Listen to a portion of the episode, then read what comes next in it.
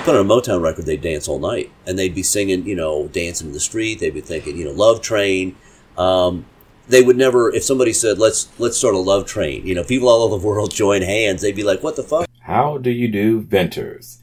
That is not the voice of Tim Sanders, the author of Love is the Killer App, one of my favorite books, by the way. However, that is the voice of Robert Egger, who has his own love train, and he is also committed to serving food deserts in order to help people turn around their lives. So with that said, please stay tuned to this episode. You will definitely love it.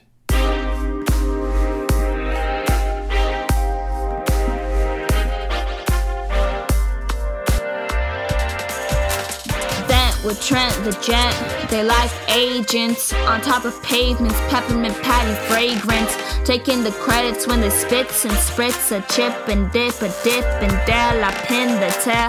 Death throw the penalty ID, throwing identity, theft, crime in the night, pick, pop, key the lock, stop, drop, roll the dice, double double dough, eat the rock road, Rochambeau, tic tac toe, crossing the road with the Nazi flow, with my industry, you see me room room play monopoly with my commodities, stop the eyes and cross the T's, T's. How do you do, Venters? Well, welcome to this edition of Vent with Trent the Gent. And today I am in the lovely city of Los Angeles at a place called LA Kitchen. I'm sitting with my newfound friend, Robert Egger. Right, did I say that right? I'm sorry. No, man, it's perfect. Robert Egger. I got nothing to vent about. yeah, and he has nothing to vent about. But just to let you know a little bit about um, Robert. He started LA Kitchen. And in 2005, he won the um, best non best non-profit management book, Begging for Change. In 2016, he was one of LA Weekly's People of the Year.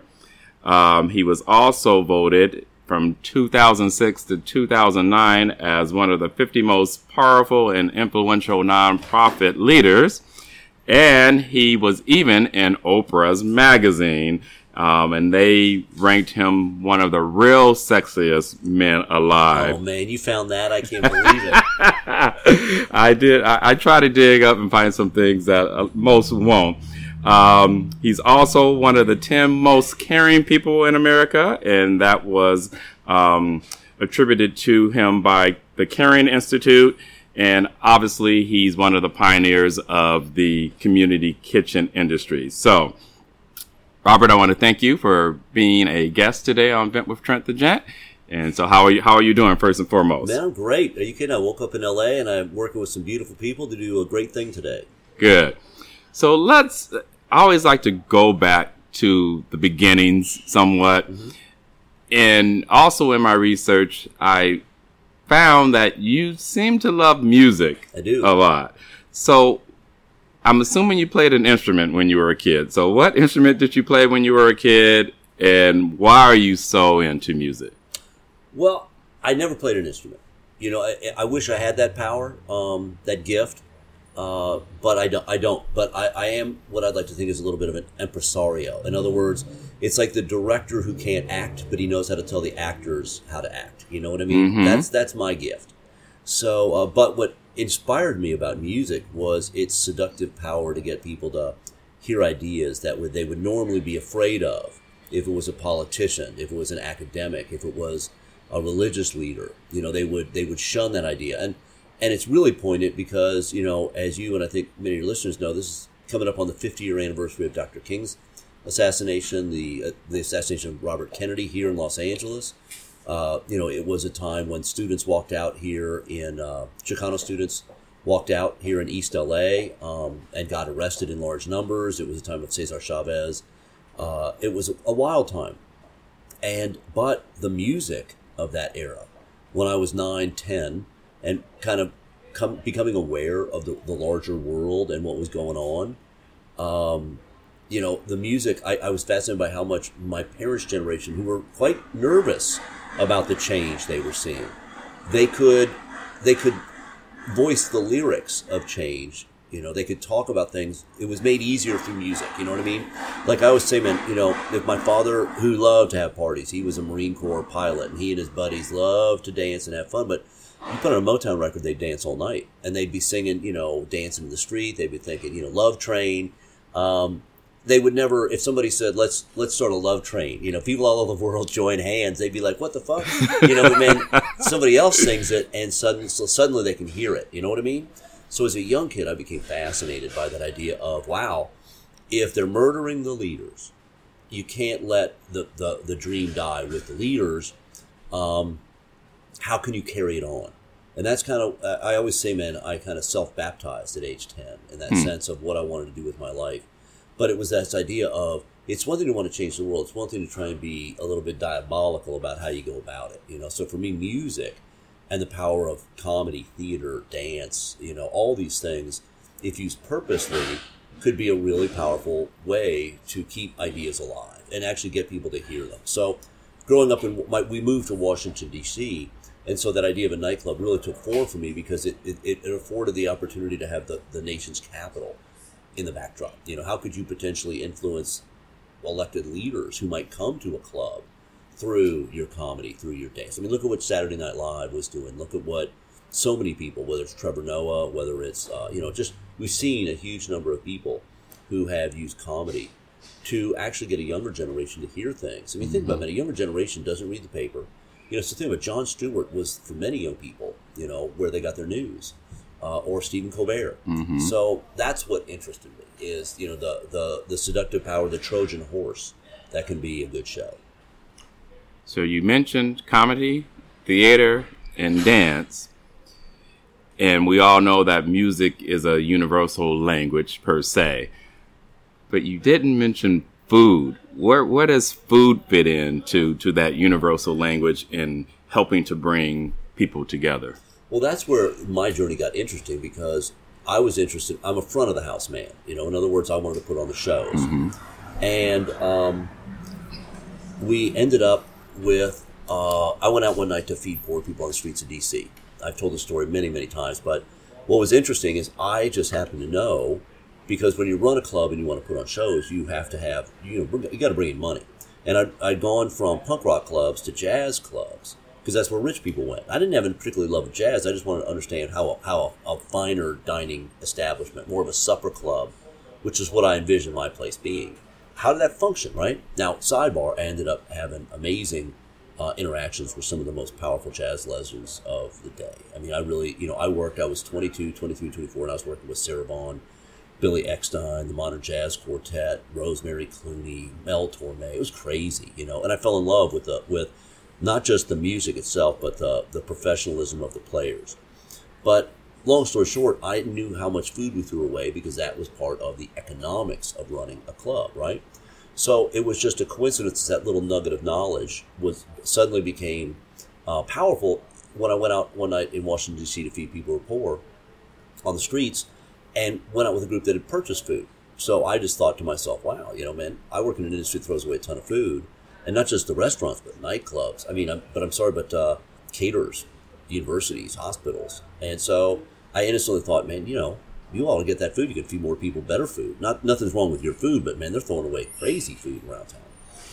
But I also we ended up serving people who were outside the rain, and that really frustrated me because any restaurants had jobs too, and a lot of people I met were really lucid, um, polite, thankful, um, articulate people, you know, who were just outside in the street in the rain, I might add.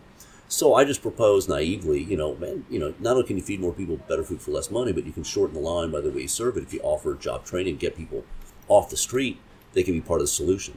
And, you know, it's just a suggestion, you know, and but I kept thinking about it, and I wrote up a little business plan, thinking, you know, this is a pretty smart way to approach this.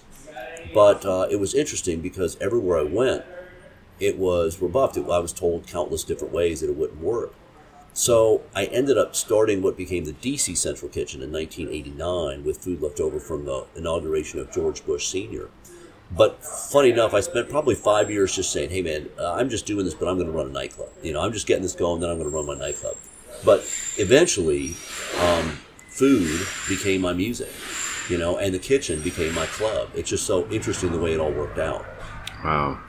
So you're tackling, eliminating the food waste. right? You're tackling recidivism. You're tackling feeding underserved communities With healthy food. with healthy food, which is very important. Um, so, just describe to everybody in, in a nutshell. Is there a difference from LA Kitchen as opposed to what you did in DC? Is there any? Well, they're very similar in that it, it's the same machine. In other words, food that would have been wasted, people in our society undervalued. Um, DC, I used a kitchen in the basement of a shelter, biggest shelter in DC, in out in the world actually at the time, four thousand people, man. Spent twenty four years in the basement of a shelter and built, came here and built this kitchen here. But again, most of the stuff I use is already there. You know, I just try and find a better way to use existing resources. You know, so. Uh, but this time, you know, this idea of purposely, I'm experimenting with intergenerational, which I think has to be throughout our organization is intergenerational. In fact, when you and I met, you know, you and your family were here volunteering together, and that's Yeah. that's what I'm interested in. How do you get, in the case of the job training program, where in DC it was pretty much for men and women who were coming out of out of homelessness, out of uh, drug treatment programs, out of prison. This time we thought, how can we stop people from ending up down there? So it was like, let's offer young people aging out of foster care, who we know statistically have a tough journey. But we thought, man, we also know that men, older men and women coming out of the prison system, because again, don't forget, California a couple of years ago let uh, started releasing people who'd been serving long terms for nonviolent offenses, Yes. oftentimes drug beefs. Um, what happens if we offered men and women who were coming out of long term, who again statistically are just going to make a U turn and go back? You know, could we find a way to put them together and find that they could learn with and from each other? So there's that, right?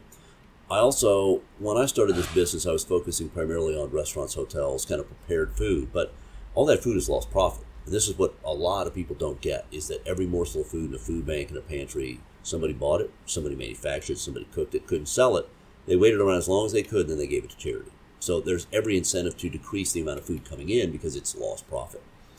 Um, so I came here to focus primarily on fruits and vegetables, which represents of the 40% of the food we throw away in America every day, half of it is cosmetically imperfect. So it's the it's the one sustainable thing. But also another thing, it's not everybody's bag, but I really wanted to focus on aging in America because it doesn't take a rocket scientist to look to see the future coming. You know, in other words, it, it's not it, it it's not wish it's not a guess. I mean, just demographically, and if you look at savings patterns, every day ten thousand people turn seventy, and there's seventy million baby boomers just coming this way, and a lot of them don't have money in the bank, and they're going to live ten years longer than they thought.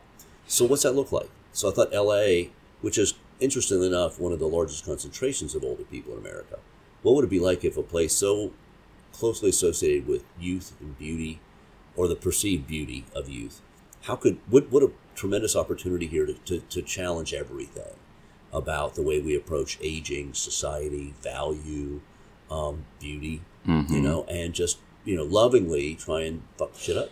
Yeah. It's interesting. okay? Oh no, it's fine. Okay. It, it's interesting. I guess it's a family show, but it's okay. They've heard worse. It's interesting that y- you estimate that they would probably live ten years longer than they would expect, Right. especially with the types of foods that we're um, accustomed to eating in in America. Um, Well, that's what's wild. If I can interrupt, I Mhm. apologize. But what's crazy, dude, is the food we eat would have killed. I mean, think about it. For average, average, um, a- average age for an African American man is still probably mid 60s. Mhm. In fact, for decades, most African American men died long before the Social Security they were even Could- eligible could get it. you know? exactly. So food um, has been something that used to kill people regularly, consistently, somewhere in their sixties. You know, my family, man, you could set your watch to when they stroked out. You know, because we ate butter, all kinds of crazy stuff. You know, it's still what adds flavor. But the point is, what you're going to see happening now, which is a phenomenon, is people who will have diet-related health issues that will not kill them, but will actually cost our society billions of dollars to treat. Diabetes is a classic example, hypertension, obesity. Again, what would have killed our grandparents, you know, outright, we now have the ability to sustain people with illnesses that make life tough. But what's interesting is that there's theories that you can actually turn around those illnesses with modified diets. And that's what we're experimenting with. Not only how do you prepare those meals, but how do you get people who've been raised loving meat, loving salt, loving sugar, loving all of those things that make food such a joy. How do you get them to um, modify those diets and maybe embrace uh, a little bit more, like you know, a little bit less meat, a little bit you know more vegetables. So that's a lot of what LA Kitchens do. Yeah, good. I think the new term. uh, Have you heard it? Flexitarian. Uh, no, it's mostly term, yeah. mostly vegetarian, but they time to time they will eat some meat. So Well, we talk about cosmetic protein here. You know, the idea that that you know we're, we're lean, really plant heavy, uh, and we also use a lot of alternate proteins. But we will oftentimes sprinkle small amounts of animal protein. If for a lot of people, I- look, man, I'm not a vegetarian or vegan. You know, I just this is, and I I, I would love to tell you that my focus on less meat is health or sustainability. But honestly, what I'm trying to say is economics 101. You cannot afford to feed this many people meat, which means you must actually try and get out there and develop and then sell, sell, sell this new diet so that older people embrace it because they're going to have to. America cannot afford to give people meat every day. yeah. I don't know. Did you check your email this morning? Not yet. Okay, I sent you something late last night, um, and it was a, a a book suggestion that I just figured you might like, and it was you, maybe you've read it before. It's called it's from the Expanse sci-fi book series, No, but I'm interested the already. yeah, um, Leviathan Leviathan wakes. I think that's the name of it. Um, Leviathan. I'm sorry, Leviathan, Leviathan wakes. Wakes, yeah, yes, and um, it really talks a lot about what we're talking about about aging and about um, socialism and I think part of the of, of of that segment of the world you you'll have people that are mainly going to be in that basic society um, which means that they they don't work because in the future there's there's not enough jobs for us to all have and, and to work. And so I love how you're creating jobs for, for individuals here at LA Kitchen as well. So we'll let you talk about that in a minute. But there's no job, so they will be basics. And so they just get the basic foods um, monthly, which would be some some simple grains and proteins, um, basic clothing that's probably generic that everybody would have. That's in that basic group. Um, so yeah, if if you haven't read it, I'm going to read it too. So someone just suggested that Yeah, to no, me. man, so. I'm fascinated by that. This morning, I was actually reading about um, the riots that took place uh, in many African American communities in the 1960s, Mm-hmm. and how predictable and how people, James Baldwin, other people, 1960s, they were saying there is a time bomb ticking. To a certain extent, I'm just saying the same thing, and it's not that there is violence per se brewing in American, but there is a great sense of hopelessness in a generation of older people who will be alone, isolated, feeling unbeautified. I mean, we, we're creating a really ugly, emotional bu- time bomb in which millions and millions of people who want to be active and want to feel needed, want to feel like they still have some a role to play. The Lord say historically says right up until now, you know, hey man, you're you got a couple of wrinkles, man. You're you're spent. You're not beautiful anymore. You don't have any value. Go retire. Go go off and, and be quiet and let us be happy and young, right? Don't mess around with our the zen of our world by messing it up with your wrinkles and your and your you know incontinence and all that other stuff. And you know what's fascinating about that that era that I was reading about those people who the insurrections of the 1960s. These are our elders now. You know, most people, man, when you walk by a senior center, if you ask a young person or even a middle-aged person, you know, what generation is that? They look really quick and they've been conditioned to say, "Oh man, that's that's the, the depression, that's World War II," and it's like, no, man, they're those people are 90. They're they're they've passed in many respects. This is these are people who marched with Cesar Chavez. These are people who went to Woodstock or Wattstax. I mean, they're these are people who who have you know they they marched for equal pay. They they you know they marched for that first Earth Day. They they closed down the Vietnam War. You know, these are people who have a great power left. And so, what interests me is not just their nourishment, but their their engagement, their lifestyle, their voting. You know, so there's a lot um, that I'm very excited about. You know, what other people see the silver tsunami. You know, um, of these older people rising up. You know, I see a beach party waiting to happen. Yeah, totally. Let's talk about a little bit more about food. So, do, do you entertain a lot? Oh yeah, man. so when people come to your home, what can they expect to eat? What, what I mean, is there a lot of Man, pressure? Tequila, man. That's what that's what I serve. Fresh agave. No, man. Uh, you know, it's funny. I've I've never have been a food guy. I mean, I love food, but I love the power of food. That's what I like. So uh, you know, I'm really lucky though because, uh, in fact, this goes back a little bit to the dilemma we just talked about. My sister-in-law, who is ten years older than my wife and I, um, and and luckily who we all adore, and vice versa, she's moved in with us, right? So she and uh, my wife, man, every day I come home, man, I'm I'm like king of the world, baby. I come home. And the two of them have been messing around all day. They get along like peas and carrots, man. So they've cooked something. They've got hors d'oeuvres made. They're like, let us show you what we did around the house today. But again, it's the power of family. You know, it's it's, it's that idea that many people would say, "Oh, what a drag, man! Your sister-in-law's moving in with you." Versus, no, I'm actually really happy, man. I mean, you know, I, am really excited to have the three of us kind of tightened up.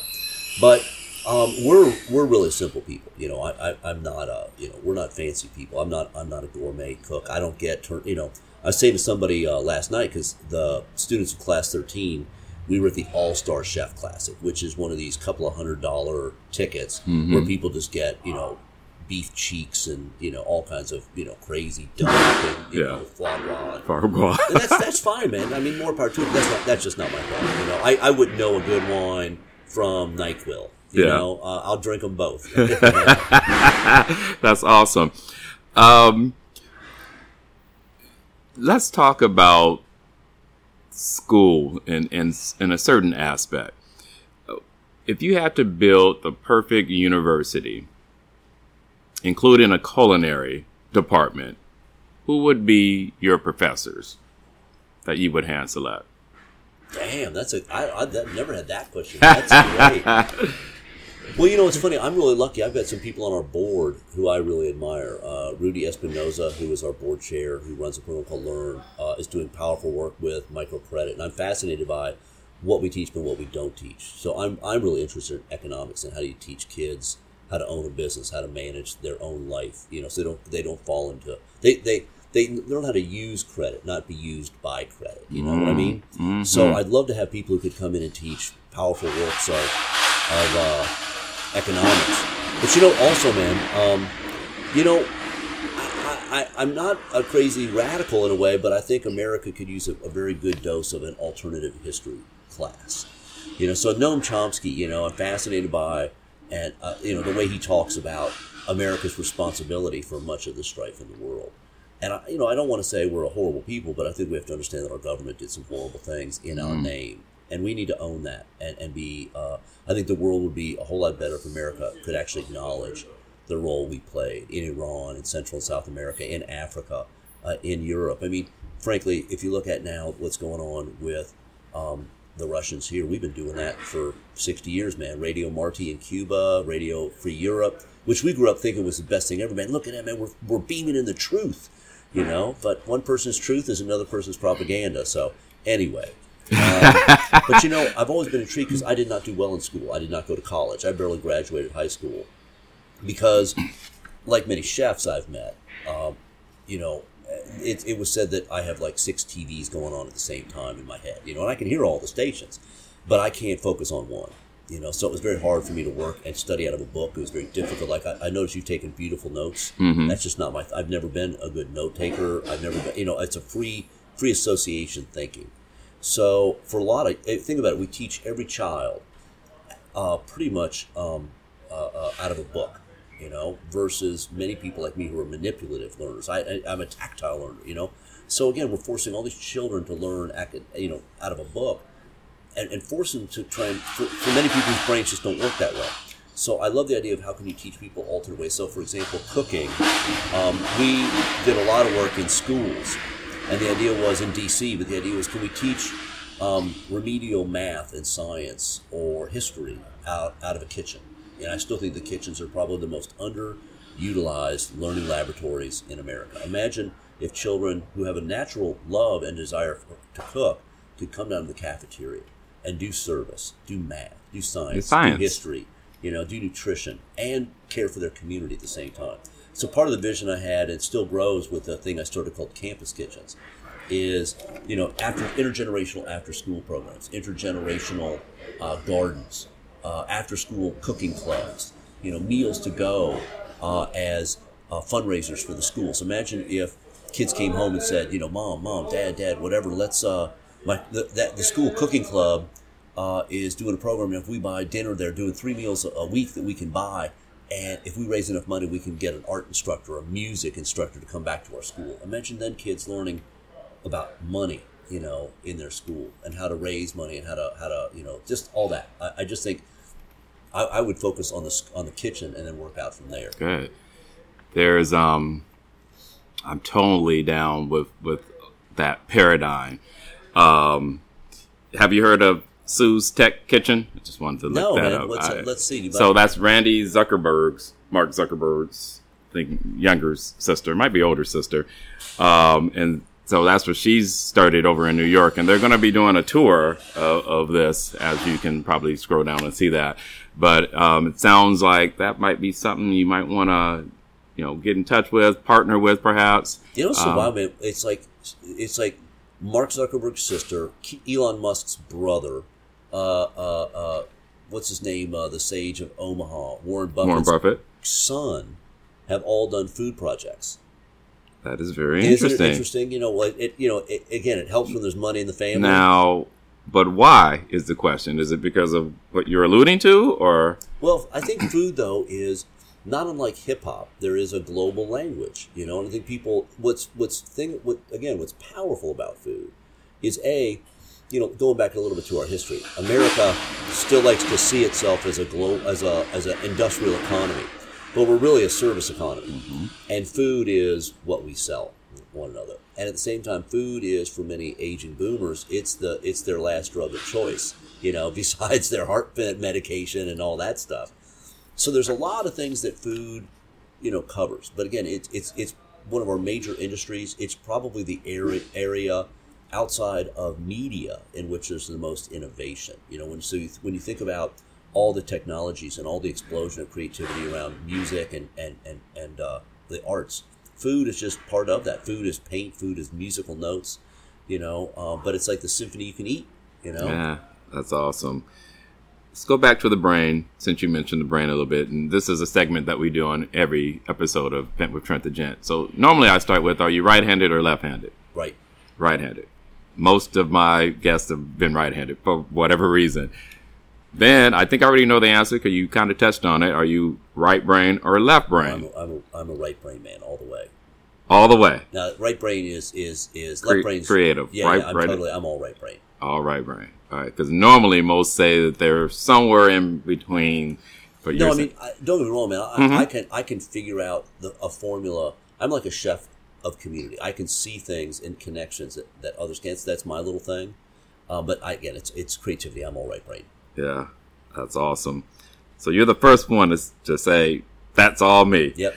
Um, There ain't, there ain't nothing wrong with being all right. I I read somewhere that you described yourself as a, a showman. Can you describe how that came about, or is there a story that came to how you described yourself as a showman? You know, it's funny when when I was young and, and I, I, I announced to my family, my father, at a very young age that I was going to open the best nightclub in the world. And as I said, I'm the firstborn, which is another good question. You know, we, we found out that a bunch of us here at LA Kitchen are all firstborns. Um, but uh,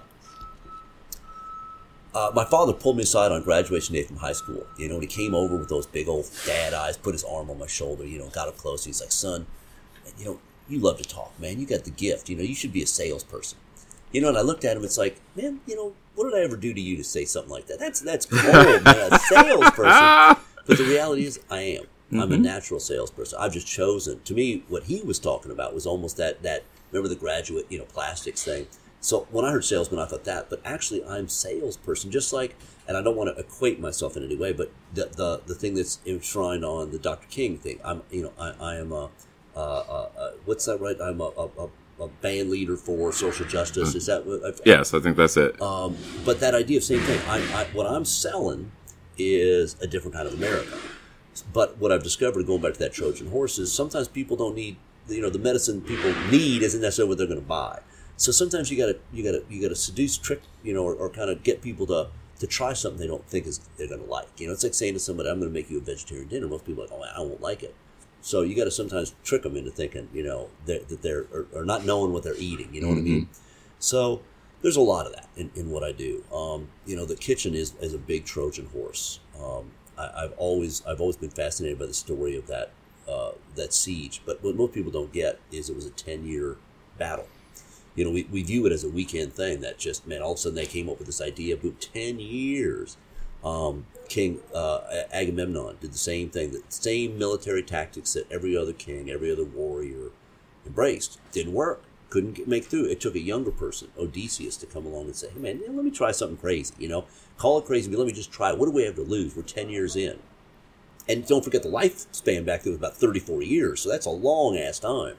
So, uh, but it, again, all it took was using the same thing that, that had been laying around, and they used it a different way, and they were in the gates the next day. So, for me, food is a powerful way, um, and kitchens, music, you know, all these things. So, there's a lot of ways I'm trying to trick people into trying things that they're they're, they're a little bit afraid of, and one of them is that idea of everybody has a role to play. You know, everybody has a gift, everybody has something to contribute a great nonprofit doesn't try and fix the problem. It's beyond me, but I can at least lead people to see the power of community when they work side by side, and that's our bag. Mm-hmm.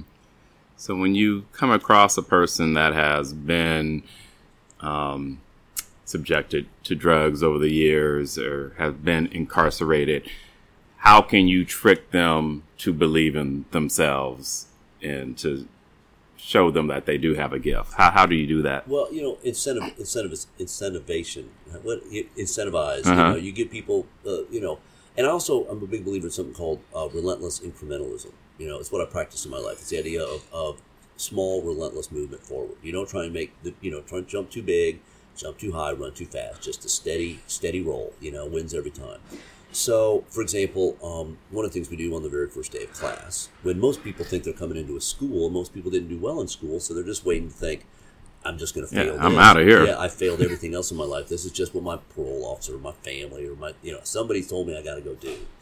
But on the very first day, we'll say, in effect, um, you know, look, somebody's going to get a decent meal because of you. Some mother's, some mother's going to be out there working, and her child's going to get a meal. Somebody out on that street, um, maybe the place, the, the corner you left, the person who's out where you used to sleep is going to get a meal. Maybe they'll begin a journey in. So I think on the first first day, there's a sense of, hey man, you know, I didn't expect that, and suddenly that sense of I, I have a role here. You know, I'm needed. You know, my what I'm doing here, I'm taking care of myself, but I'm taking care of others at the same time. That's a new thing, right? Mm-hmm.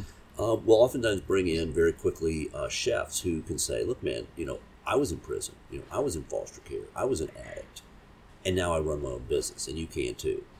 Uh, we'll also bring in chefs who also have jobs who will say, for example, uh, one of the chefs at uh, SpaceX, right, comes in class every time and he'll say, Look, man, we're going to Mars. I'm cooking for astronauts. Who wants to cook for astronauts with me? You know, and, uh, but you got to come here. I only hire people who showed up every day. And I'll hire people. I pay good wage and benefits. And by the way, I'm going to Mars. Who wants to go to Mars and cook for astronauts? So for some young person, somebody in the audience, man, it, it might be like, oh man, that's what I want. You know, yeah. for another person, it might be, you know, it's like, hey, man, you know, we're partnering with the Chargers, you know, and, and, the Chargers might come along and say, hey, man, we want to uh, hire a bunch of people to come and work out the stadium. For somebody, the idea of, oh, man, if I could watch football games every week and get paid, get paid, you know, man, bring it on, you know. So there's a lot of different ways you try and incentivize people to see their possibility. We um, do cooking demos. A lot of the way we try and um, get older people to try something new, as far as food, is to show that we are allies in their community. So, for example, when you go into a community with older Latinos or old people from, uh, you know, uh, Southeast Asia or any one of a number of countries, we have so many men and women in our training program who come from that community. So if they can go out and be part of the cooking demo and talk about how LA Kitchen is giving them a chance to reclaim their life and own their own destiny and how happy they are to be cooking the food for these people today, suddenly – that person who's like, man, I don't like that food. Suddenly they're like, hey, man, that young man looks a lot like my grandson, and I'm going to give it a shot. I'm going to give this food a shot because that I can tell that young man is proud of what he made. You know, so that's for that young person. Suddenly, that older person sees them as a chef, and that might be the first person who ever called them chef for the first time. Hmm. And so, again, what I mean. So this is the kind of way that you, you know, you put people in positions where they're going to see their own power but you also use their rise to help somebody else rise simultaneously. I'm interested in the idea of everybody rises together. Mm-hmm. How do you set the stage that happens? Wow, that's awesome. Let's get a few more um, segments that we always do on Vent with Trent the Gent. Uh, uh, you're not Catholic by any chance, are you? I was raised Catholic. Oh, okay, good. Excellent then. Because normally we do a segment called Invent with Trent the Gent. Um, which best invention of all time. But during Lent, I like to do Lent with Trent the Gent. So what? What if uh, you were raised that way? So maybe you don't practice. But if you had to give up something for Lent during this Lent period, wh- what would it be, or what is it? pettiness.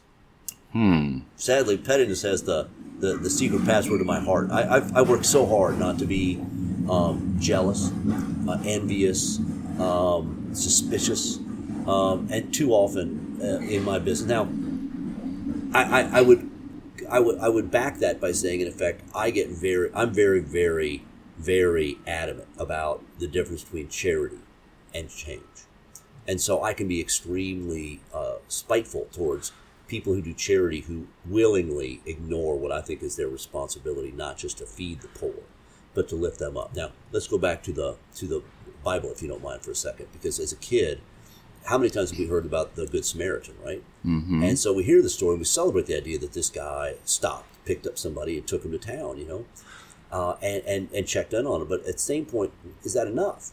I mean, just because you did that good deed doesn't mean you don't have a larger responsibility. If you know, for example, it's like if you picked up that that that person on the side of the road and thought, well, man, this is the spot where robbers are going to be roosting all the time because it's an easy place to jump in and you know uh, Shanghai somebody. Does he have a responsibility to go to the to the local constable and say, hey man, we got to do something about it? And the constable won't do something about it. Does this responsibility end? Or does he have more responsibility? So I've always been intrigued by sometimes the Bible lets people off pretty easy, and I've always been intrigued by how do you, how do you as either a, a, a human, a citizen, um, you know, and again, I, it sounds bad. I don't want to make this gender, but growing up in the era I did, you know, your, your duties as a man, you know, how do you um, abdicate responsibility um, to the larger thing? So my thing is, I understand people's understandable desire to do basic charity. I fed somebody, but after a couple of years, my thing is, hey man, you know, you need to you need to open your eyes a little bit wider, man. You're you're willfully, you're willfully um, holding people where they're at, so you can look good doing your charity versus working hard and taking risks, and sometimes risking it all to liberate another per, another person. And so that's oftentimes what I took out of the Bible was that sense of it's not enough. Remember the the story of, uh, and I, I rarely talk about the Bible, man. That's not my thing, but as a kid though, these things fascinated me because there was a story about the master and the three servants, and the master left each one with equal sums of money and said, "Now be gone." You know, make take care of take care of what I'm giving you. And the first servant buried it, right? And the master mm-hmm. came back and beat him. And as a kid, I remember it's like, dang, that's what I would have done, you know. But this idea of no, man, you're you, you're supposed to risk. You know, you're supposed to grow something out of that. And so that was another powerful lesson. If I have food, shame on me if I just say, oh, I have an orange, here's an orange, versus if I can teach somebody a skill by what we can do with that orange. If I can get two people who would never normally interact to work together side by side to peel and quarter that orange. And if they could go out to the school down the street in their own community and show the power of that orange because a kid is nourished, maybe meet that child's mother who's so happy to know her child's at that after school program so she, she can focus on her job and get, um, you know, get the independence she needs to, or the skill she needs to be independent. You know, see what I'm talking about? It's Yeah. like you have this responsibility to take it as far as you can. So that's why sometimes I can be petty and and spiteful because I, I, I get really morally indignant when I see people just just kind of toeing the, the, the standard line when I think there's a higher calling as citizens. If you're a person of faith, um, there's a higher calling than just doing this, what you need to do. You have to go a little bit above and beyond. Yeah, I like how you said they feel like they're helping, but they're holding people where they're at. And you don't like to get too religious. I don't like to get too political, but that seems to me sort of like the Democrats sometimes that we're they're they're trying to help, but they are actually holding people where they're at. Well, there's a lot of uh, considerations about power and how you maintain power. Um, you know, I've always been intrigued. Again, I'm going back in time, and many of your listeners might not even relate to this, but we oftentimes view Dr. King and his um, alliance with Lyndon Johnson to get the Civil Rights Pass um, Act in 1965. But Lyndon Johnson, for decades, was a Southern Dixiecrat who did everything he could to hold people back until it was obvious that black men and women were going to get the vote, and suddenly Lyndon Johnson became everybody's best friend because he knew where the power lied. It's like I mm-hmm. might have spent half my life holding you down, but now that you're free, man, we got to be friends, you know. So I'm always I'm always dubious of, of politicians. Now I don't want to be cynical of politics, just like you don't as a young man, my I've never lost my faith, but I've just in effect lost my tolerance for the man's rules of often of religious orders. Similarly, I don't want to lose my faith in the political process or democracy. I, there's the old saying, "Don't confuse the message with the messengers." So I believe strongly in the message of democracy and the message of spirituality, but I sometimes can be um, frustrated by the rules and oftentimes the men um, that have made those rules. Yeah. Before we wind down, let's let's do one more segment. And most people get kind of frightened over this one, but this this is the fill in the blank segment. Normally, there's three fill in the blanks. I added an extra one for you, Okay. just to see if you See go where, got. where where where you take take us.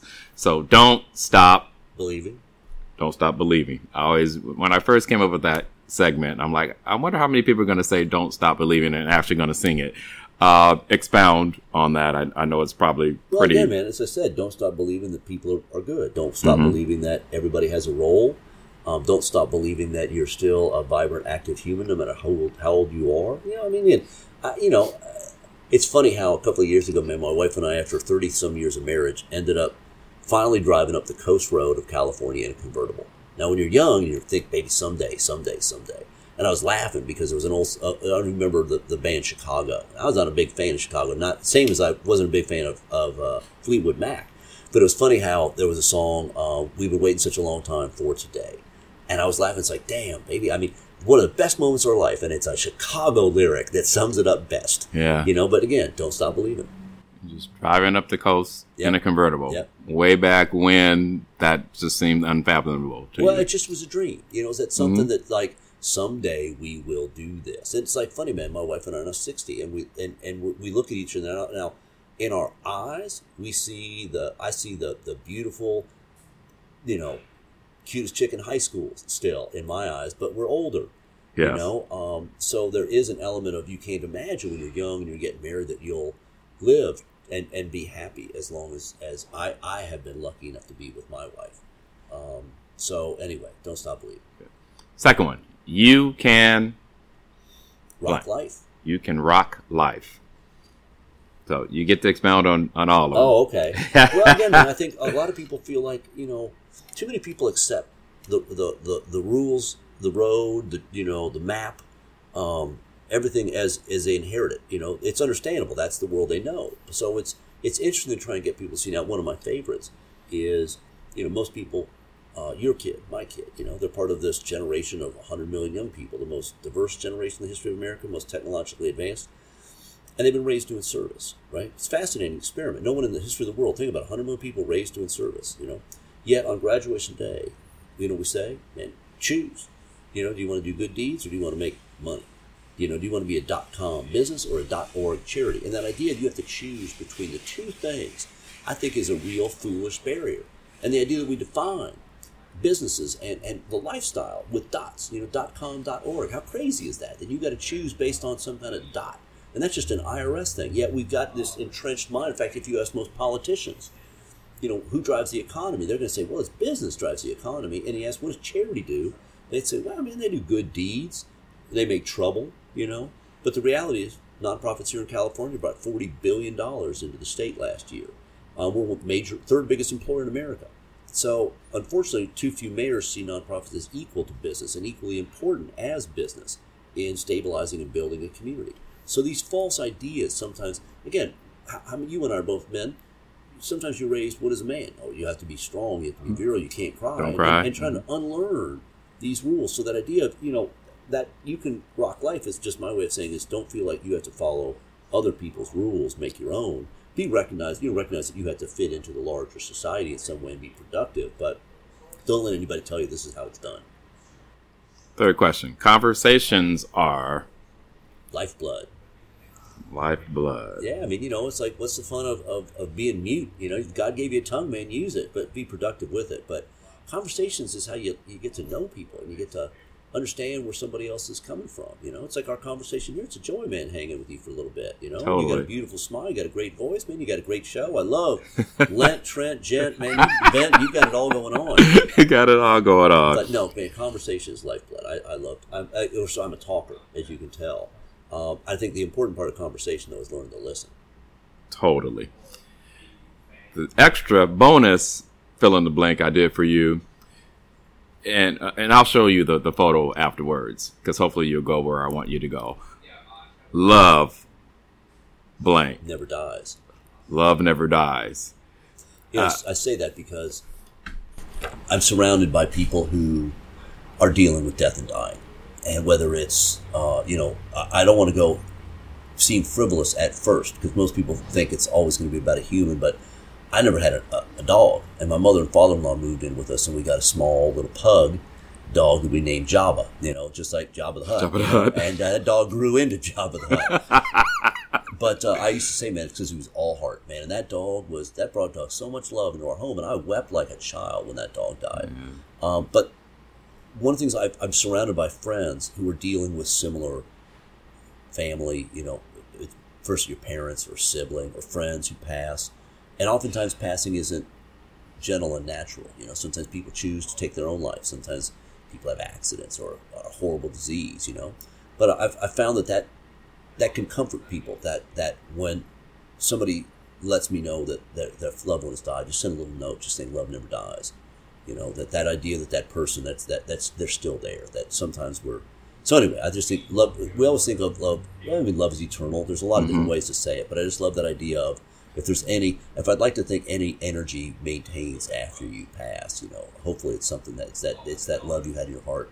Hopefully, most of your life, but it, even if it's just some point, you know, and it might have been for something inanimate. It might be again that love for your job, that love for your community, that love for your your spouse, you know. But just that idea. So love for your spouse. That's where I thought you were going to go because I saw the love on the road thing that you do. Mm-hmm. I have Oh, a hey. friend. I have a friend, and he he sees hearts everywhere. Like so, this is uh, That's a pair, some man. thread under some scissors. And for you guys listening, you can't it's see a this. reflection, man. That's beautiful. Yes, and so you got the reflection, and it makes a heart. So describe to everyone your love on the road. Well, you know, it started because I, I travel a lot and speak a lot. I've, I've helped open about sixty kitchens around the country, and just I like to I like to talk about innovation. Um, but I was walking down the street one day, and I saw Heart and Cement because you know what you find is most people, if they find wet cement, they're going to write their initials or heart. they still do that. They, everybody does, man. It's just and it's around the world. It's funny Okay. thing, man. But anyway, I took a picture and uh, and uh, uh, sent it to my wife and said, you know, I love on the road because I was just traveling, right? And it turns out the next day I saw another one and another one, and it just kept going. And I don't know how many of these things I found. And you know, it's just like I had one yesterday, last night. I was at uh, uh, at this big chef event, and this amazing chef had a little heart on her wrist, and I was like, hey, can I take a picture? the for tattoo? Yeah. Okay. Yeah, yeah, yeah you know so anyway but it's it's but to, to your point of your friend um, it's fascinating though how what you see if your eyes are open and to me this is it's also a form of exercise because it means that when i'm traveling i'm walking i'm always my eyes are always open i'm looking for that love on the road that i seem to find every single day but it, again it's an exercise just as you would exercise if you go to the gym for me the street is my gym you know and that idea of trying to keep my eyes open so i know the community i can hear it I can find the love in even the most darkest corners of America. You know, that idea is still there. Wow. Would you describe yourself as the, the, the phrase keeping it real? Do you keep it real? Or would you more describe yourself as keeping it, new phrase that I heard the other day, surreal? I, I, I'd- say keeping it real. Keeping it real? Yeah, yeah. Yeah, I mean, you know, yeah, but not to the point where I think my reality's got to be everybody else's. But, you know, there's a sense of trying to be honest. You know, and again, um, it's funny, man, about 15, 16 years ago, I was asked by somebody, you know, what was hard about opening the DC kitchen? That's an understandable question. But I had to stop and say, well, man, you know, I'm a white dude in America, man. You know, what's hard for me? And that began a, a very purposeful and ongoing sense of virtually every time I speak now, I, I, I open by acknowledging that and just talking about things like confidence. Again, the reality is when you're born a white man in America, you're born with a sense of I can do anything. There's no there's no barriers. That's we don't I mean you're a father, man. You know, we know what it's like to have a child who feels good about themselves, who feels like they can accomplish things and do anything in that sense of let me at it, let me let me at the world, you know. A lot of kids don't have that. And so that I think that that's something that when it comes to keeping it real, I try and always keep it real. You know, again, that that man in the mirror, Michael Jackson, saying about you know, you want to be the you, your real starts at home. Let's put it that way. So I work hard to keep it real, but but you know, me first, which is why we mentioned earlier that that sad reality. I oftentimes talk about how I get frustrated by how easy my heart can turn bitter towards towards people I don't agree with, and not not hateful, but uh, that but it's still it's not an emotion I want to deal yeah. with. Offline, and we can do this after we get off of the air per se. But I I also do uh, a race relations meeting monthly, and being the, the, white man in America. And with that perspective, I would love to invite you to that. So I know you travel a lot, but we'll uh, I'll give you an invitation to that, and hopefully you'll you'll show up to that. Um, we're going to end it with with this. And you briefly described how we met when my family and I we were volunteering downstairs prepping vegetables. Um, why do you feel the need to come down and interact and to meet your, your volunteers? Well, it's, you know, um, coming up, I always appreciated it when somebody made, you know, somebody in authority made me feel welcome. You know, I was always intrigued. Now, I don't know about you, man, but I had I had a lot of tough brushes with authority. You know, authority that let me down. Let's put it that way. So, I never saw myself as being a boss. Um, but that sense of I am, whether I am the boss, you know. So that idea of just trying to be, uh, there's an old saying, man, you know, I want to be the man I dreamed I'd be when I was 10 years old, you know, and that idea of a, a, a decent, nice guy, you know, somebody that, that in effect is, is just a nice person. So to me, now that's, that's that idea of aspiration, but to be quite honest with you, another part is, I mentioned earlier about how hard it is for me to function in school. You know, after an hour of concentration, man, I, I got ADD. I got to get up and do something. I'm always wandering around, so I can either pester my colleagues here, um, which takes them out of their productive thing that I'm raising money to help them achieve, or I can go downstairs and be and, and, and just meet people and just say, "Hi, where are you from, man? You know, uh, look at what we're doing. What are we making today?" So it, it, it's it's it's it's a way for me to maintain my sense of, of the day, but at the same time, it, it, it definitely is I'm motivated by interaction with volunteers because you know, oftentimes people like understandably look at the kitchen and think we serve people who are hungry or we serve people in the job training program. But I would say, man, people, everybody is a little bit broken. Everybody is looking for something, and so um, you know, there's uh, that sense of of when people come here, I think they're they're they're looking for something, and I want them to know that they're welcome here, that there is something here. We purposely built it so that there is that place where you can feel productive, needed, like you accomplished something, like you fundamentally did something good for your community. But that idea that, you know, for your children in particular, the idea that you can show them the power of, of, of a couple hours of work, you can expose them through working side by side with men and women in the job training program to help them not grow up with prejudices and bigotries about people and their backgrounds or all that kind of stuff. So it, it's designed to be that place. So sometimes I think having the CEO come down, I, would like to think is maybe just another way to feel like, man, this is a place that I've been looking for, and I know a lot of other people that are looking for some place like this. Now, I don't say that because I want to own the world or make the LA Kitchen some giant thing, but I'm just trying to say to anybody who comes in, look at this energy, man. This was here already. LA is rich beyond measure. Sometimes we have our eyes so fixed on the stars, we don't see the gold and diamonds at our feet. So that's that's a lot of what it does. True. So we will definitely be back as a family. I can guarantee you that. And definitely I have some groups that I want to, to bring in and, and volunteer also. So before we wrap up, what are the social media platforms, email, anything that you want to give out to yeah, the listeners, yeah. how they can reach you? Yeah, no, man, I'm easy to find. I'm R Egger at lakitchen.org. So that's R E G G E R. Nice little palindrome for you. There you go. Um, we are uh, at the LA Kitchen on Instagram, on Facebook, uh, Twitter. I'm at Robert Egger. Uh, like I said, I leave a wide trail of, of, of, ideas and accomplishments and smiles and love on the road. So I, I welcome anybody. Join in. Great. So I want to thank you personally, Robert, for doing this today. And if it were not for you coming downstairs and interacting with your volunteers, obviously this would not be happening right now. So oh, right I want to thank you for the bottom of my heart and keep doing what you're doing. You have a great soul, great spirit, and we love you Right for that. Thank so you very thank much, you. man. Thank you, Robert. Venters.